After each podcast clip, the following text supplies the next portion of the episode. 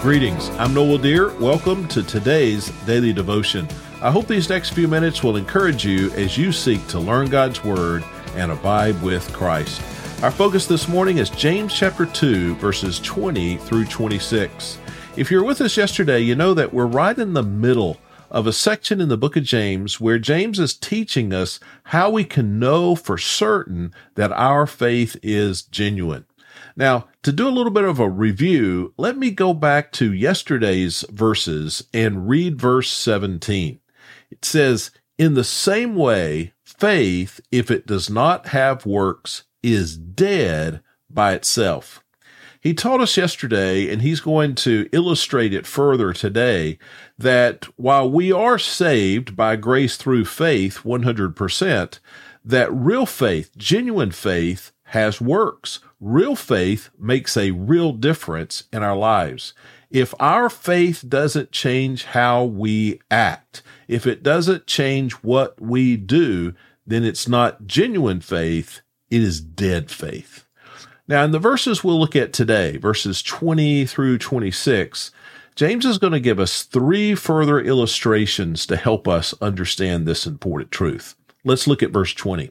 He says, Senseless person, are you willing to learn that faith without works is useless? Now, he's not trying to give us two different ways, two competing ways to be saved. Not at all. He says faith without works, that's no faith at all. And that's no way for salvation. Genuine faith shows itself by its works, and that is the one and the true and the only way to have a right relationship with God. Now, works, it's important to point this out, works don't make faith genuine. Works demonstrate that faith is genuine, that faith is real. Thomas Manton, a Bible scholar I like to read, he, he said this, apples don't make a tree an apple tree but they demonstrate that the tree is an apple tree. If you found a tree and you could somehow get that tree to uh, grow apples, that's not how a tree becomes an apple tree. No, an apple tree is an apple tree, and the way you know it's an apple tree is it grows apples. So uh, a, a, a person doesn't need to seek to do good works in order to then have genuine faith. No, if you have genuine faith in God, then you will do good works. That'll be the result of the genuine, the dynamic faith that's in your, in your life. Look at verse 21. He begins the first illustration. He says, Was it Abraham our father justified by works in offering Isaac his son on the altar? Now, let me give you just a little background. Who in the world is Abraham? Well, we call Abraham the father of our faith, and that's because of something that we find in Genesis 15:6. Listen, Abram, which was his name, his earlier name, we call him Abraham.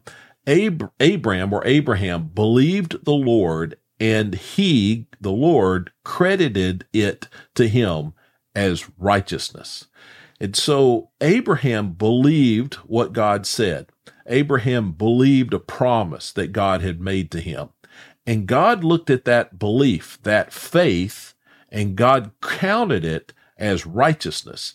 God made Abraham right with him because of Abraham's faith.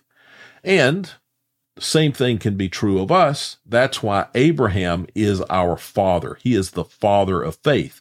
We come to the Lord the same way Abraham did. We believe the Lord, and the Lord counts that belief or that faith as righteousness. Listen to the New Testament, Galatians 3 7. You know then that those who have faith, these are Abraham's sons. So, Father Abraham, the father of our faith.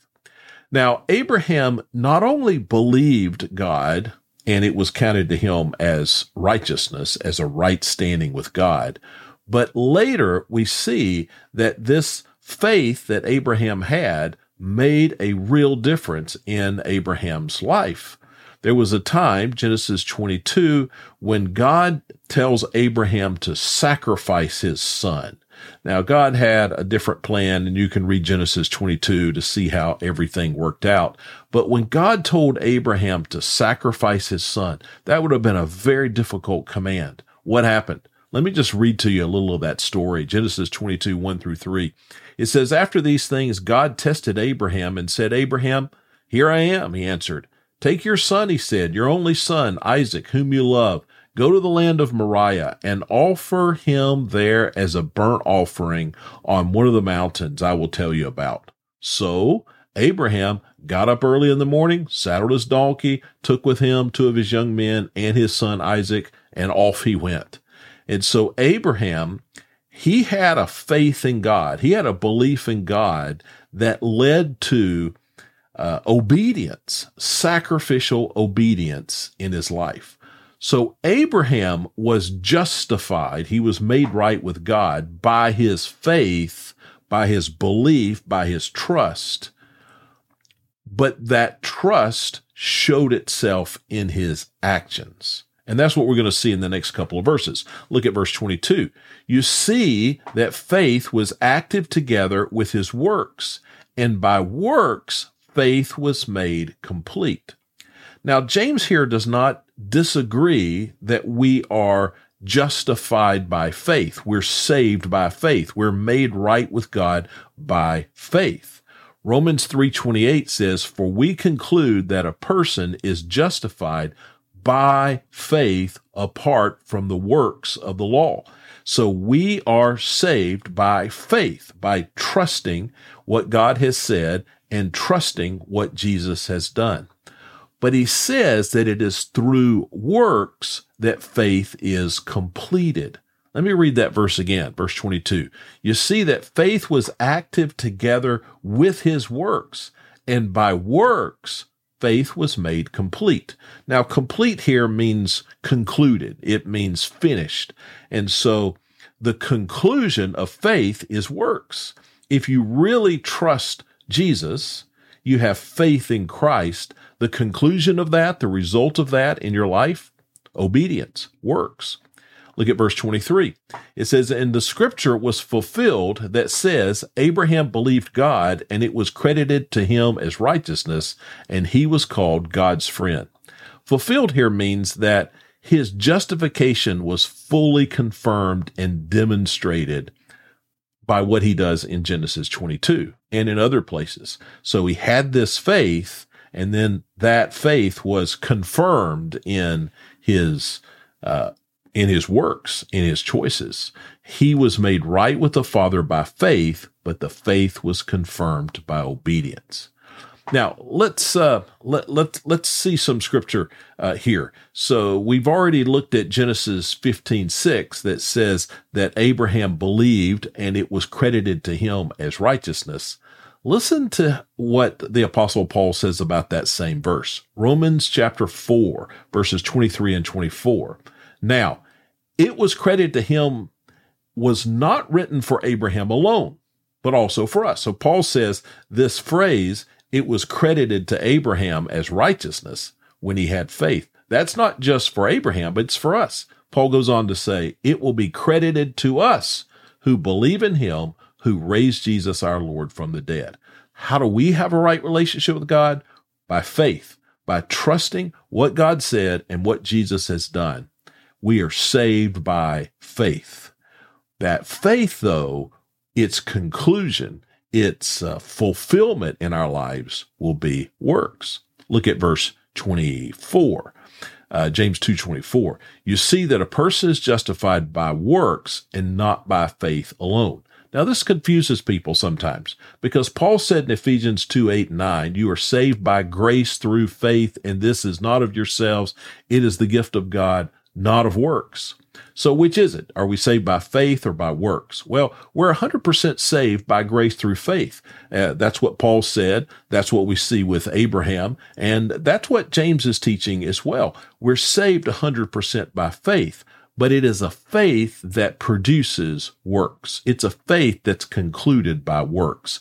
It is a faith that works. Quickly, look at verse 25, the second illustration. In the same way, wasn't Rahab the prostitute also justified by works in receiving the messengers and sending them out by a different uh, route. So this goes back to some history recorded in Joshua chapter 2.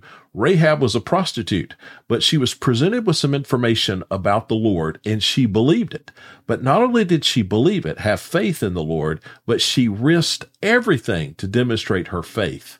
And so her faith saved her and her faith was demonstrated by her works. Look at verse 26. For just as the body without the spirit is dead, so also faith without works is dead. It's interesting here that the word for spirit is uh, also the word for breath. So some have suggested that a better translation would be, for just as the body without breath is dead, so also faith without works is dead. And I like that translation because it just seems to fit what James is saying. A body that doesn't have breath, well, that's a dead person. Uh, faith that doesn't have works, well, that's a dead faith. So we learn from this. This faith is genuine not because it declares itself to be true, not because it believes the right thing, not even because it has the right emotions. We saw that last week. The genuous, genuineness of our faith is seen in the fruit it produces in our lives.